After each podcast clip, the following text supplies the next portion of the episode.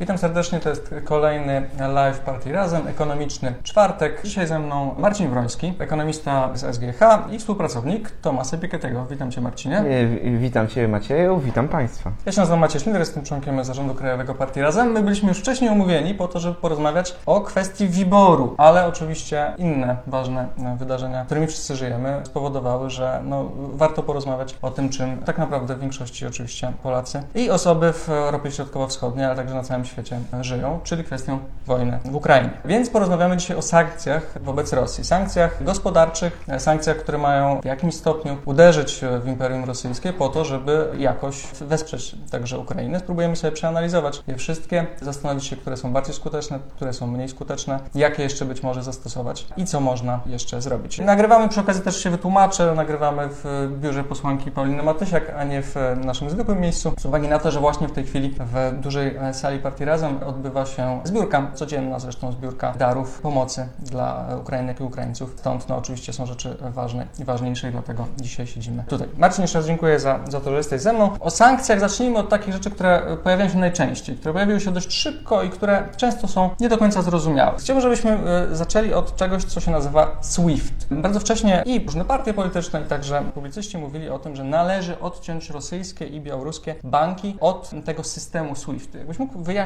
co to jest za system i, i co to znaczy? SWIFT jest to międzynarodowy system rozliczania transakcji bankowych. Jest on wykorzystywany zarówno wewnątrz poszczególnych państw, jak i do rozliczania przelewów międzynarodowych. Ten stowarzyszenie będące operatorem tego systemu ma swoją siedzibę w Belgii i z tego względu podlega pod prawo belgijskie, pod regulacje unijne. Odcięcie rosyjskich banków od systemu SWIFT znacznie utrudni rozliczanie y, przelewów międzynarodowych, zarówno tych, gdzieś, w których środki przesyłane są do Rosji, jak i tych, w ramach których środki z Rosji przekazywane są do innych państw. Do tej pory sankcje ograniczające dostęp do systemu SWIFT były stosowane wobec Iranu oraz Korei Północnej, czyli państw, których rola w gospodarce światowej, których udział w gospodarce światowej jest zdecydowanie mniejszy niż w wypadku Rosji. Unia Europejska zdecydowała się na zablokowanie dostępu siedmiu rosyjskich banków do systemu SWIFT, czyli nie jest to cały rosyjski mhm. sektor bankowy, tylko siedem wybranych instytucji finansowych. No właśnie, dlaczego nie do wszystkich? Dlaczego na przykład takie banki, no największy rosyjski bank,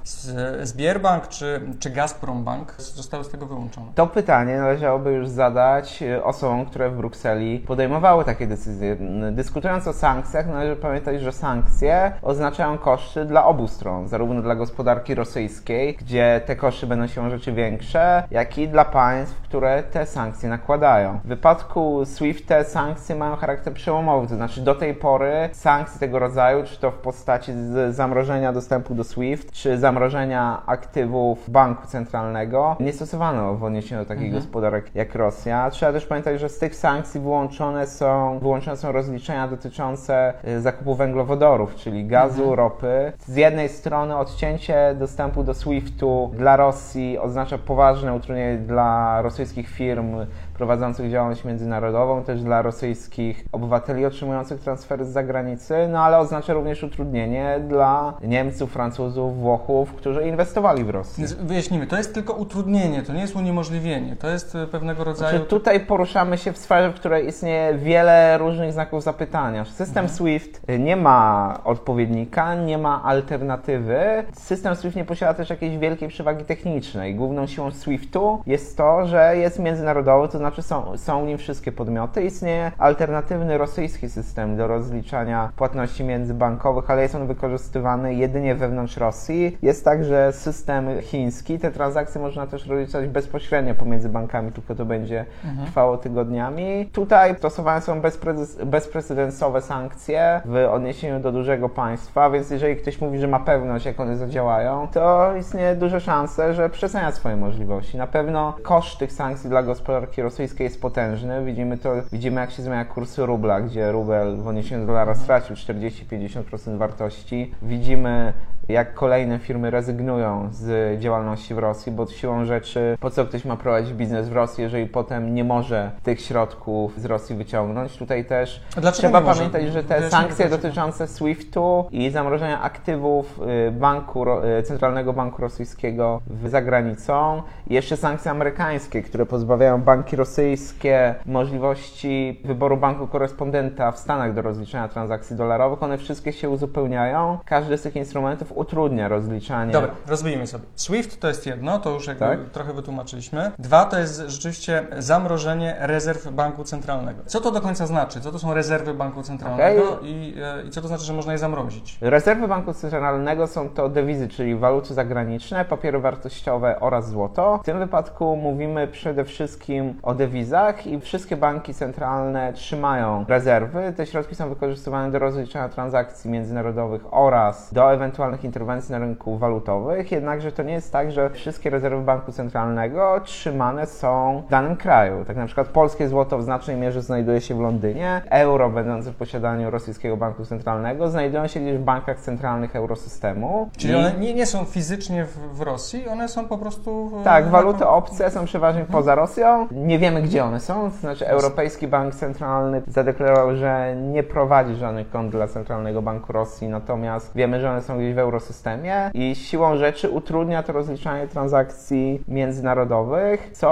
oznacza poważne utrudnienie dla rosyjskiego importu, przy czym eksportu i też importu, przy czym tutaj też zasadniczą pozycją rosyjskiego eksportu, zarówno pod względem udziału w eksporcie, jak i znaczenia dla finansów Rosji, to jest eksport węglowodorów, czyli ropy, gazu, który generuje 1 trzecią wpływów budżetu rosyjskiego i jak na razie te transakcje dotyczące ropy i gazu mają być częściowo wyjęte z sankcji, co z jednej strony oczywiście osłabia wpływ sankcji na gospodarkę rosyjską, przy ten wpływ i tak jest duży, co już dzisiaj widzimy, z drugiej strony jednak osłabia koszty sankcji dla gospodarek unijnych. To też jest jakby to, czym się tłumaczy, dlaczego właśnie ten Sberbank i Gazprombank nie są włączone w te sankcje, bo w systemie SWIFT nie da się oddzielić tych e, transakcji, które dotyczą właśnie głównie kwestii ropy, kwestii gazu, e, czyli właśnie węglowodorów, o których powiedziałeś, od innych w związku z tym, a ponieważ one głównie przechodzą przez te dwa banki, to właśnie te, dlatego te dwa banki są wyłączone. No okej, ale to pytanie jest, dlaczego nie chcemy, znaczy chcemy zachować ten handel węglowodorami? Dlaczego na przykład nie zdecydować się na zaprzestanie kupna surowców z Rosji? Zaprzestanie sprowadzania surowców z Rosji jest oczywiście technicznie możliwe, natomiast pytanie, jakie będą tego koszty dla unijnych gospodarek, to jest już pytanie do polityków, jak wiele są w stanie poświęcić, żeby mocniej uderzyć w gospodarkę rosyjską. Przy czym mówiąc o kosztach sankcji, musimy też pamiętać o tym, że w długim okresie sankcje można traktować jako inwestycje, to znaczy być może dzisiaj ponosimy koszty, ale zmienimy postawę Moskwy, ograniczymy rosyjski imperializm i dzięki temu w przyszłości zaoszczędzimy sobie poniesienia dużo, dużo wyższych kosztów. W wypadku importu ropy, gazu, podstawowym pytaniem jest to, czy w wypadku odcięcia importu z Rosji istnieje możliwość zastąpienia tych y, źródeł paliw. Nie jestem ekspertem do spraw rynku paliw, ale przygotowując się do dzisiejszego programu, przeczytałem kilka analiz na ten temat i sytuacja Polski tutaj nie jest jeszcze najgorsza. Znaczy, po pierwsze, dysponujemy dość sporymi rezerwami, a po drugie, jesteśmy połączeni z innymi gospodarkami unijnymi systemem interkonektorów, więc odcięcie importu ropy, gazu, zwłaszcza jeżeli nie stałoby się to w perspektywie kilku dni, kilku tygodni, a kilku miesięcy, oznaczałoby nas wzrost cen, ale istnieją pewne możliwości zastąpienia tych źródeł. Tutaj w najgorszej sytuacji jest Finlandia, bo Finlandia również importuje dużo gazu z Rosji i nie ma możliwości zastąpienia tego importu. To znaczy jest interkonektor pomiędzy Finlandią a Łotwą, ale tam przepływ gazu jest zbyt mały, żeby całkowicie zastąpić przesył z Rosji. Powtórzmy, bo to dość, dość, dość istotne.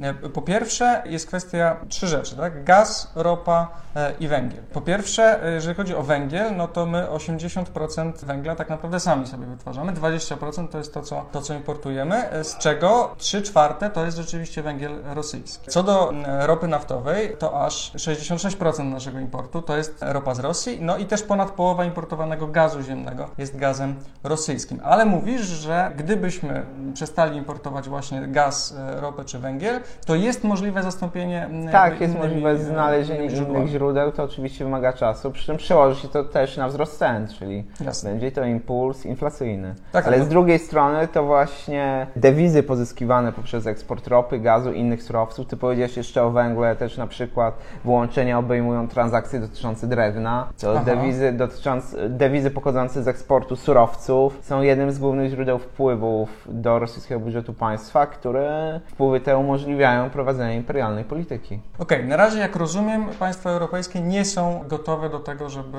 istotnie Tak, przy ograniczyć czym import, e, e, też pamiętajmy, że tutaj czas gra na naszą korzyść, to znaczy zużycie gazu zmienia się w zależności od miesiąca ma charakter sezonowy. Więcej spalamy zimą niż wiosną czy latem, więc jak z marca zrobi się kwiecień czy maj, nasze możliwości w zakresie nakładania sankcji w tym zakresie będą większe. Znaczy nasze koszty nałożenia sankcji dla nas będą niższe. Tak, Tutaj też pamiętajmy, że Rosja również odpowiedzi nakłada jakieś sankcje na nas. To znaczy w Rosji jest zainwestowane ponad 100 miliardów dolarów pochodzących z Europy Zachodniej, ze Stanów Zjednoczonych. Porównując z wielkością systemów finansowych Stanów Zjednoczonych czy Europy Zachodniej, nie są to gigantyczne sumy, ale jednak y, trudno też zignorować 100 miliardów dolarów. I obecnie na przykład giełda w Rosji jest zamknięta, co ratuje ją przed spadkami, ale podmioty finansowe w Rosji nie mogą sprzedawać y, papierów wartościowych, które są własnością cudzoziemców. Pojawiają się spekulacje, że Rosja przestanie płacić odsetki od y, długu zagranicznego. Dzisiaj agencje ratingowe Fitch i Moody's y, zredukowały rating, czyli ocenę wiarygodności długu publicznego Rosji do poziomu śmieciowego. Powoli, bo e, rozpędzasz się, cofnijmy się jeszcze trochę na chwilkę do tych węglowodorów. Dwie rzeczy. Po pierwsze, rzeczywiście pamiętajmy, że te, ten importowany chociażby na przykład węgiel z Rosji, on faktycznie jest używany w ogromnej mierze przez gospodarstwa domowe i przez ciepłownie, czyli to, to rzeczywiście oznacza po prostu problemy z ocieplaniem. Natomiast na szczęście mamy marzec, a nie, a nie powiedzmy grudzień, to znaczy, że A. sezon grzewczy rzeczywiście niedługo się skończy i w tym sensie na, na jakiś czas jesteśmy w stanie, mamy pewne rezerwy, tak? Ciepłownie mają obowiązek przechowywać surowce na 30 dni, żeby utrzymać, gdyby na- nagle zabrakło, więc e, tu jest pewnego rodzaju rezerwa. Ale gdybyśmy chcieli nawet, powiedzmy, przerzucić, ze skąd inąd czerpać chociażby gaz, to tutaj jest też, jakbyśmy powiedzieć, no to co by się stało z tym gazem rosyjskim? To znaczy co? Po prostu zakręcamy kurek, on tak po prostu można go e, odciąć, w To sensie, my znaczy- nie płacimy, oni zakręcają kurek i w związku z tym po prostu Znaczy- ten gaz nie płynie? Możemy zakręcić kurek na tym gazociągu, ale z tego co wiem, to technologie wydobycia gazu są takie, że wydobycia gazu nie można po prostu zatrzymać, więc Rosjanie musieliby na miejscu spalać ten gaz, który wydobywają. Do jakiegoś poziomu zapewnialiby swoje magazyny, ale potem miejsce w magazynach by się im skończyło. Musieliby po prostu na miejscu przepalać ten gaz. Ale my też dzisiaj, w tej chwili tu, przynajmniej my dyskutujemy o ograniczeniu importu gazu, być może o sankcjach, a fakty są takie, że Europa w tygodniu, no bo to już tydzień minął od rosyjskiej inwazji, sprowadziła gazu z Rosji o 20% więcej, a nie mniej. Więc w tej O. chwili nasz, nasz import gazu, ropy z Rosji rośnie, także przesył przez Ukrainę, gdzie przecież trwają działania wojenne i on rośnie zarówno kwotowo, bo cena ropy i cena gazu rosną, jak i rośnie objętościowo. Być może wynika to z faktu, że póki ten gaz płynie, to wszyscy chcą zrobić jego jak największe rezerwy, ale jak na razie przez ten tydzień, który y, upłynął od y, rozpoczęcia inwazji, to Rosja odnotuje z eksportu węglowodorów większe wpływy niż przez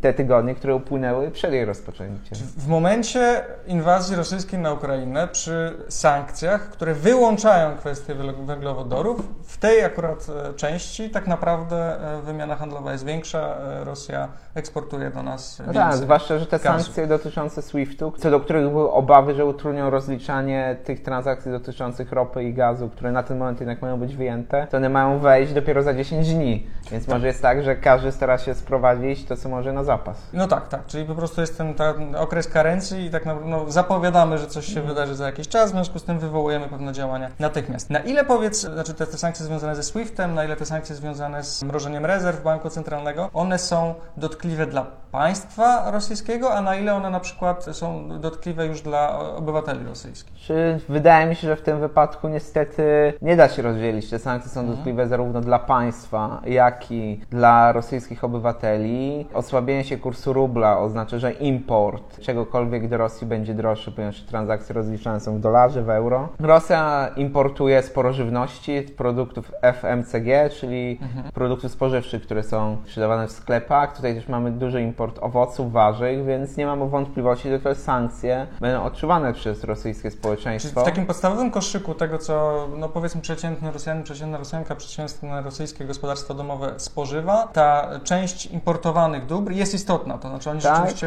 y, odczuwają. jest istotna także w tym sektorze żywności. Sankcje prawdopodobnie przełożą się na spadek rosyjskiego PKB, wzrost bezrobocia. Już dzisiaj Bank Centralny Rosji podniósł stopy procentowe z 9,5% do 20%. To jest gigantyczny skok odpowiadający realiom wojennym, a nie stanowi zwyczajnemu, co oznacza, że kredyty w Rosji stają się droższe, co osłabi wzrost Skąd ta decyzja? Dlaczego podniesiono Y, te stopy?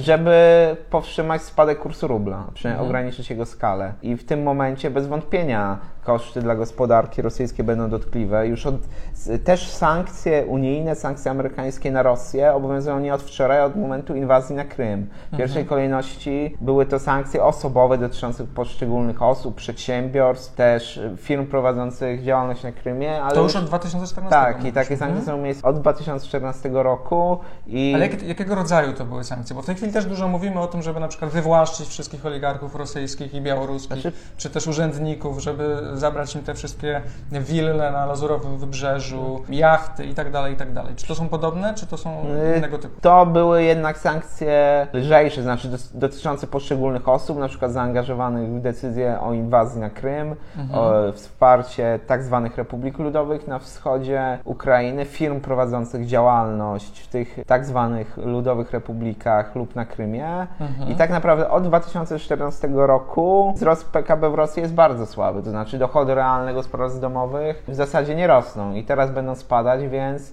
sankcje wprowadzone przez Unię Europejską bez wątpienia będą odbijać się na poziomie życia w Rosji, który spadnie. I teraz podstawowym pytaniem jest to, jaki wpływ będzie miało obniżenie standardu życia w Rosji na politykę Rosji. To jest już pytanie dla kogoś, kto jest politologiem, kto zna kontekst rosyjski. Myślę, że tu można wyróżnić dwa podstawowe scenariusze. Pierwszy, że społeczeństwo się zdenerwuje nad tego, kto Mhm. podjął decyzję o inwazji, a drugie, że temu, kto podjął decyzję o inwazji, uda się przekonać społeczeństwo, że zły Zachód chce, mu- chce mu zrobić krzywdę i to społeczeństwo się skonsoliduje. No i pytanie też, na ile, na ile rosyjskie społeczeństwo może rzeczywiście e, ma te kanały do tego, żeby faktycznie musimy- zmieniać władzę. Sankcje nałożone dzisiaj na Rosję są mocniejsze niż nałożone w, w przeszłości na Związek Radziecki, a co więcej, Rosja jest dużo bardziej włączona w gospodarkę światową niż był Związek Radziecki. Tutaj ciekawym przykładem są, jest rynek lotniczy w Rosji, bowiem po pierwsze samoloty rosyjskie nie mogą już wlatywać na teren Unii Europejskiej. Po drugie, sankcje amerykańskie zakazują, ograniczają eksport wysokiej technologii, czyli na przykład silniki, części zamienne do samolotów, a dzisiaj prowadzi się raczej taką politykę, żeby zapasów mieć jak najmniej, więc w momencie, kiedy skończą się części zapasowe, które teraz znajdują się w Rosji, to będzie gigantyczny problem, bo jednak większość samolotów tam jest Boeinga i Airbusa dzisiaj, a nie A nie mogą z kolei oni zacząć importować z innego miejsca, na przykład próbować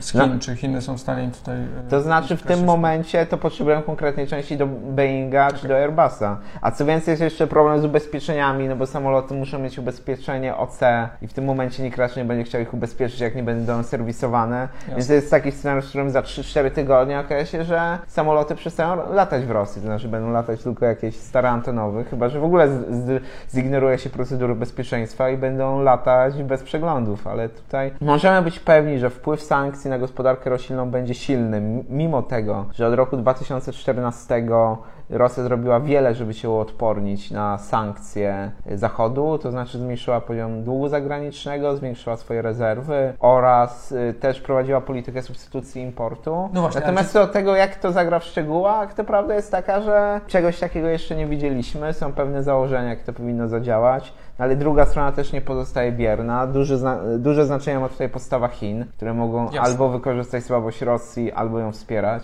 Jasne, ale powiedziałeś, że właśnie Rosja się przygotowała, czy przygotowała się od lat na, na tę inwazję, to, to to się oczywiście często pojawia, no ale właśnie zwiększając te rezerwy. No problem jest z tym, że właśnie te rezerwy, one są w dużej mierze poza Rosją, więc jeżeli można je zamrozić, no to to, to Tak, na natomiast nic. dzisiaj dużo mniejsza część rosyjskich rezerw jest w Stanach Zjednoczonych czy Unii Mhm. Europejskiej niż było, niż miało to miejsce w 2014 roku. Rosjanie mają są? dużo więcej złota, które znajduje się fizycznie w. Moskwie. Też jest większa rola rezerw y, w juanie, w, w renminbi, Mhm. w walucie chińskiej. Czy Chiny nakładają jakąś, e, jakieś sankcje, czy uczestniczą Nie, w tych Chiny sankcjach? nie nakładają sankcji na Rosję, wzywają obecnie do rozwiązania konfliktu chyba, używają, używają jakiegoś takiego sformułowania, które, Mhm. No. zgodnie z którym obie strony są winne drogą dyplomacji. Tutaj też dla Chin istotne jest to, żeby eksport, który idzie z Chin na przykład do Unii Europejskiej przez Rosję i Białoruś, częściowo też przez Ukrainę, ale przede wszystkim przez Białoruś, mógł nadal iść tą drogą, więc tutaj też istotne jest potencjalnie Pojawiają się postulaty sankcji dotyczących transportu kolejowego pomiędzy Białorusią a Mhm. Polską, no bo w ten sposób można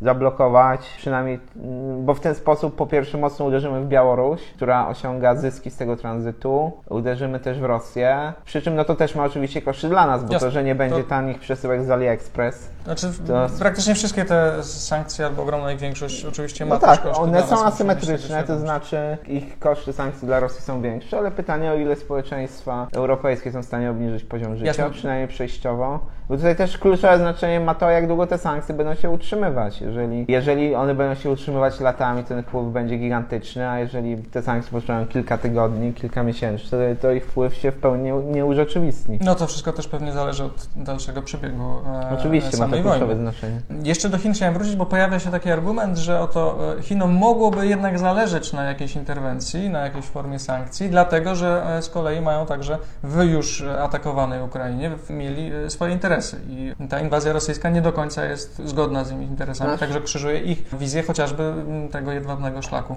odnowionego, więc...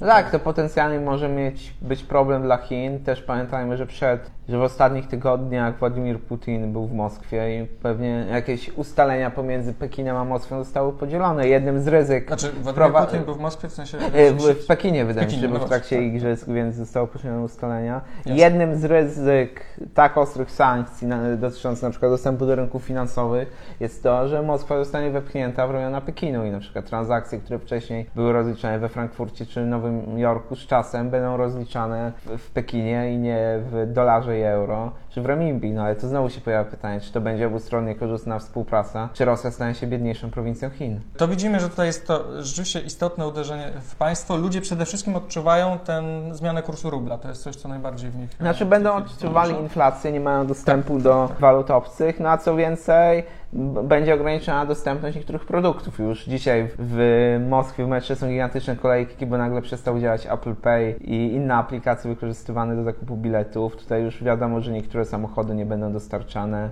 No właśnie, No. bo tutaj jest też taka, poza tymi sankcjami nakładanymi od pewnego czasu przez Stany Zjednoczone, po, poza sankcjami nakładanymi przez państwa europejskie, mamy to takie, no jakoś tam pewnie chyba nowe zjawisko, to znaczy pewnego rodzaju działania samych przedsiębiorstw, które wycofują się z Rosji. Wiemy, że i e, Shell wycofuje się z projektów z Gazpromem, i BP e, sprzedało udziały w e, Rosniefcie i część sieci handlowych, na przykład także w Polsce można zaobserwować, nie sprzedaje już rosyjskich produktów.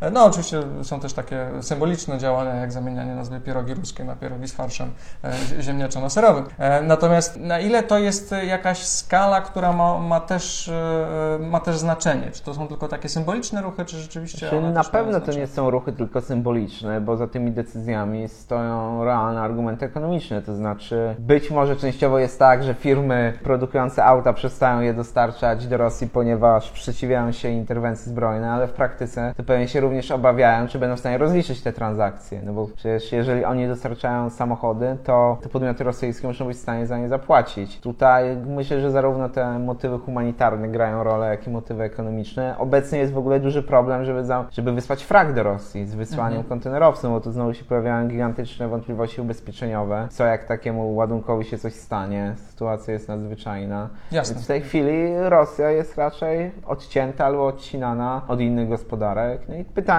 czy sankcje będą dalej zaostrzane, czy utrzymane zostaną wyłączenia dotyczące ropy i gazu? Myślę, że są duże szanse, że one zostaną utrzymane. I też pytanie, jak w praktyce zadziałają te sankcje dotyczące SWIFT-u? Jeszcze chciałem e, doprecyzować, na ile e, e, rzeczywiście, bo tu jest zawsze ten spór, to znaczy jak mamy tych rosyjskich oligarchów, którzy posiadają te majątki w Europie, no to oczywiście pewną sankcją jest przejęcie ich, natomiast oczywiście pojawiają się te głosy, że no nie, święte prawo własności, nie można w to ingerować, no jak to, przecież to, to, to jest problem. Na ile tutaj e, państwa zachodnie rzeczywiście będą otwarte na to, żeby faktycznie przejmować... e, Znaczy, bez wątpienia takie pomysły funkcjonują. Argumenty dotyczącego świętego prawa własności są moim zdaniem dość słabe, ponieważ no, jest to w większości wypadków własność ukradziona, to znaczy to jest złodziejska prywatyzacja, yy, łaska władzy. Natomiast też w praktyce przejmowanie własności oligarchów będzie trudne. To, że te majątki oligarchów znajdują się na zachodzie, to nie wynika z tego, że przychodzi rosyjski oligarcha do Deutsche Banku i chce zadeponować pół miliarda euro, tylko istnieje cała gigantyczna infrastruktura zapewniająca transfer funduszy, zapewniająca ich ukrycie, firmy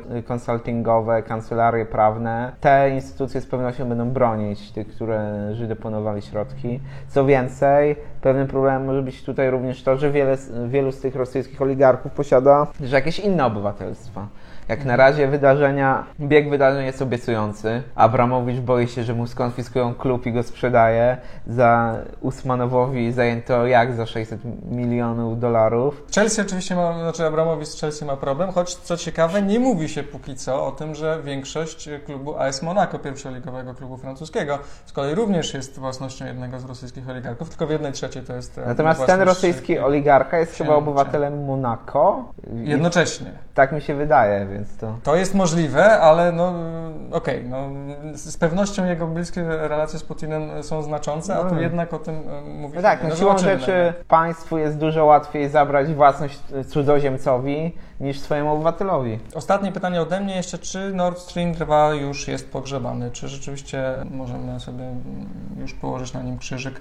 Wiem, że szwajcarska firma, która zajmowała się administracją w, w tym projekcie, zbankrutowała. Wiemy, że Niemcy same sugerują, że ten projekt może nie być kontynuowany, więc czy możemy być e, spokojni? No bo też od dawna oczywiście to był dla, dla Polski duży problem. Y, firma Nord Stream 2 AG ogłosiła upadłość, natomiast Myślę, że jest to raczej ruch wyprzedzający, który pozwala uniknąć płatności odsetek od kredytów bankowych. Mhm. Jednak jak zatrudniali tych 100 szwajcarskich prawników, to też swoje kosztuje, więc myślę, że tutaj może w kontekście tej firmy, spółki, to jest raczej takie wyczekiwanie niż i w razie czego jednak powstanie inna forma prawa. Natomiast na dzisiaj Nord Stream 2, ja jako ekonomista staram się wypowiadać przede wszystkim na tematy ekonomiczne, a tutaj jest też gigantyczny kontekst polityczny, ale wydaje mi się, że trudno byłoby dalej kontynuować ten projekt, ale też pamiętajmy, że Nord Streamem pierwszy cały czas płyną węglowodory. Z tym ścisłym rozdzieleniem kwestii ekonomicznych i politycznych no tak, widzimy, że oczywiście. szczególnie na tym przypadku, że tego do końca się oczywiście